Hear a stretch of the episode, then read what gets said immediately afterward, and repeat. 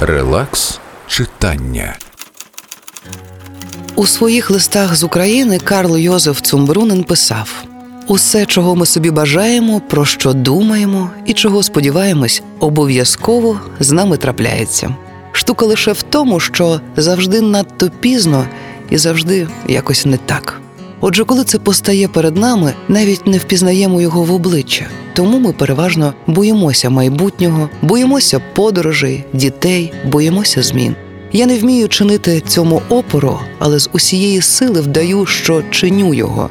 Ніхто з найближчих приятелів так і не дочекався від нього виразної відповіді на запитання, чого він туди їздить. Дівчина, з якою він прозустрічався вісім років, одного ранку повідомила, що має досить.